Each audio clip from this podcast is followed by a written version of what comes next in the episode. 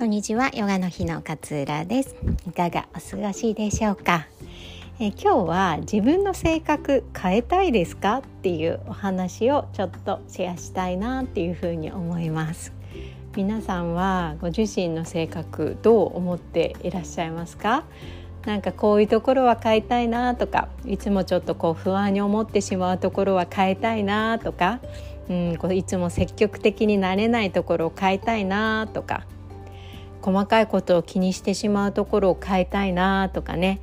やっぱ何かしらこう変えたいなって思うポイントってあると思うんですよね。じゃあ変えられますでしょうか？って聞かれるとうーんって。ちょっとうーんって思うところがありませんか？私もねなんかいろいろこういうとこ変えたいなって思うところは考えればまあ出てくるんですけれども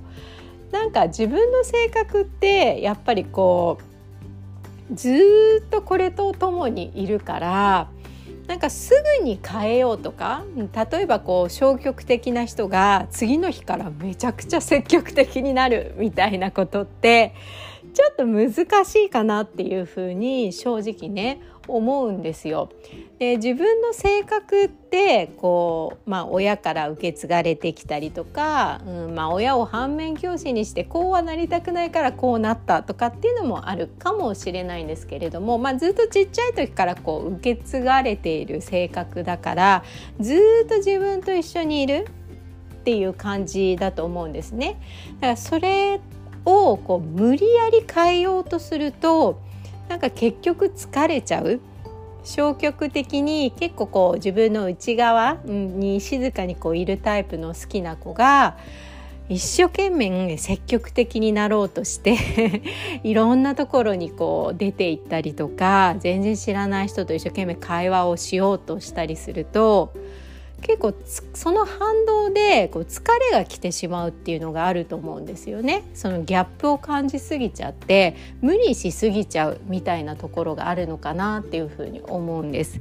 で性格っていうのって、まあ、表裏一体みたいなねことってよく言われると思うんですけれども例えばすごく細かいことをいちいち気にしてしまうこうタイプなんですっていう人がいたとしてもその性格を持っていない人から見れば細かいことに気づいていいなとかあの人にはあの細かいお仕事お願いすると完璧にやってきてくれてすごい頼もしいなって思われたりとか自分はちょっと嫌だなとか負い目を感じているところでさえもそれを持ってない人から見たらいいなあの性格いいなああいう感覚って思ったりするんですよね。だから必ずしも自分が嫌だなって思っているところここ直したいなとかって思っているところってダメなわけじゃないんですよね。他の人持っていない人から見たらいいなと思うポイントだったりするからダメなことっていうのはないんだっていうふうに私自身は大人になってね 大人になってこう思うようになりました例えば私も小さい頃すごく人見知りでたくさんの人と遊ぶのが好きじゃなかったんですよ。それは今でも結構そうなんですよね。たくさんのこう飲み会でこう話の中心になってみんなに話を振ってってやろうと思えばまあできるんだけれどもすごい疲れちゃうんですよね。仲のいい人とこうじっくり飲むとかじっくりお茶をする。とか仲の人ととことん付き合う方が自分としては小さい頃から好きだったんです。でも私は母親からもっといろんな人と遊びなさいってすごい言われてたんですよね。で小学校の時って本当2人の仲いい子がいてその子とずっとずっといたんですよ。ずっとずっともう遊ぶ時も放課後遊ぶ時もその子と一緒だし学校の行事もその子とずっと一緒にいたしまあそれは気があってすごい楽しかったから居心地も良かったし自分はそうしてたんだけれども母親からしてみたらもっといろんな人と話した方がいいよ同じ人とばかりいない方がいいよっていうふうに言われてたんですよだからあそういうもんなんだと思ってあえて違うグループの子のところに行って今日放課後遊ばないとかって何回かやってみたんだけれどもやっぱ疲れちゃうんですよ。いつもの子がいいみたいな感覚になるんですよね。だから一生懸命こう変えようとするのではなくて自分が持っている性格をじゃあポジティブに使うのかネガティブに使うのかなのかなっていうふうに最近は思うようになりました。例えばなんか細かいもう私すごい細かいことが気になる性格なのっていうんであればその細かいことを使ってこうなんか子育てをするっていうよりもその細かい性格を使ってなんかすごい細かい仕事の作業をするとか、うん、例えば細かい何かを作るとかわかんないですけどそれって自分の性格細かいっていう性格をポジティブに使ってますよね。多分ネガティブな方に使うともう子供の一つ一つがもう心配になってしょうがないみたいな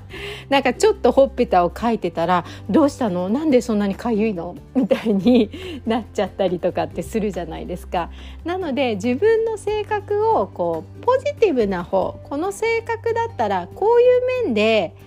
なんだろう活躍できるなとかこういう面ではよくできるよねっていうところを探してポジティブな方にこう一生懸命使うようにしていくとなんか今まで嫌だなって思っていた自分の性格もあこれ結構いいことなのかもしれないみたいな感覚が出てきたりするかなっていうふうに思うんですよ。で私の場合だとねこう一人の人とじっくり付き合う方が好きで大勢の人をこうねもう友達100人いますみたいなわかんないけどもう LINE とかの登録1,000人ぐらいいますとかそんな人いないのかなよくわかんないですけどそういう感覚よりももう少ない人少ない人とじっくり付き合う方が好きなんですけどそのね性格っていうのも例えばマネージメントとかには活かせたりするんですよね自分の部下ととことん付き合うみたいな。ところはすごくいいところだったりしますよね。部下のことを毎日毎日って言うとちょっとストーカーみたいだけど 部下のことをいつもこう心がけてあげられる性格に使えるんですよ。だからこれが消極的だからダメとかいろんな人と付き合えないからダメじゃなくてポジティブな方いつもこう見てあげられているっていうポジティブな方に使うんであればあこの性格も別に悪くないなっていうふうに思えたりするんですよね。なので私よくお伝えしてるんですけれど何でもこう自分で選択ができる選択の自由があるっていうことをしっかりと自分の中で認知してあげることってすごい大切なんですよね。自分のこう嫌だなと思う性格にがんじがらめになるもう治らないよこれずっと治んないみたいな風に思うんじゃなくてそれをポジティブに使うかネガティブに使うかっていうのは自分のチョイスなんですよね。自分が自由に選択をすることができる。っていうふうに考えていくとあもうこの性格直したいって思っていてもそうそう直すことって難しいからじゃあいい方に使う？悪い方に使うっていうふうに考え方を変えて、えー、自分の性格と向き合っていくのがいいのではないのかななんていうふうに思いました。今日はね自分の性格変えたいっていうお話をシェアさせていただきました。今日も聞いてくださってありがとうございます、えー、いい一日穏やかな一日をお過ごしください。さよなら。